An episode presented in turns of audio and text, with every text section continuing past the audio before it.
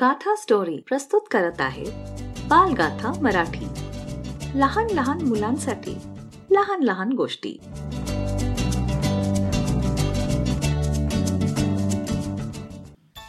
बालगाथा Marathi podcast वरती आज एक गोष्ट ऐकूया.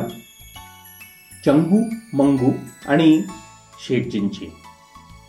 तर ही गोष्ट आहे खूप खूप वर्षापूर्वी एका छोट्याशा गावातली.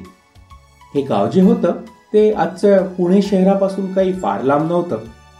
तर या गावात चंगू आणि मंगू नावाचे दोघं मित्र राहत असे.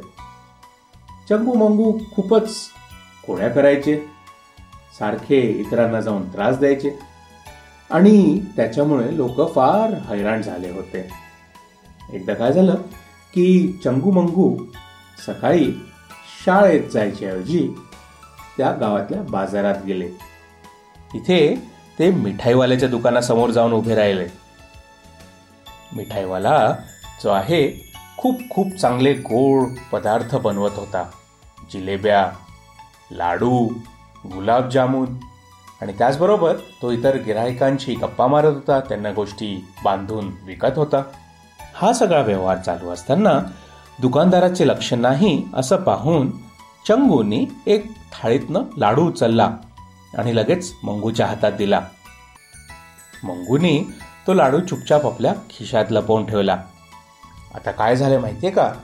की त्या मिठाईवाल्याचे लक्ष त्या लाडूच्या थाळीकडे गेले. आणि त्याने पाहिलं की अरे आपण तर इतका सुंदर ते लाडू रचवून ठेवले होते. त्या ढिगाच्या वरती जो एक लाडू होता तो एक लाडू गायब आहे. तो लाडू कुठे गेला असेल बरे? दुकानाच्या समोर चंगू आणि मंगूला पाहिले. त्याच्या लक्षात आले की या दोघांपैकी एकानेच हा लाडू जो आहे तो पळवला असेल. तर तो मिठाईवाला चंगू मंगूजवळ गेला आणि म्हणाला पोरांनो तुमच्यापैकी एकाने नक्कीच माझा लाडू चोरला आहे. ज्यांनी चोरला आहे त्यांनी कबूल करावे. मी काही तुम्हाला शिक्षा करणार नाही पण तुम्ही खरं मात्र जरूर सांगा.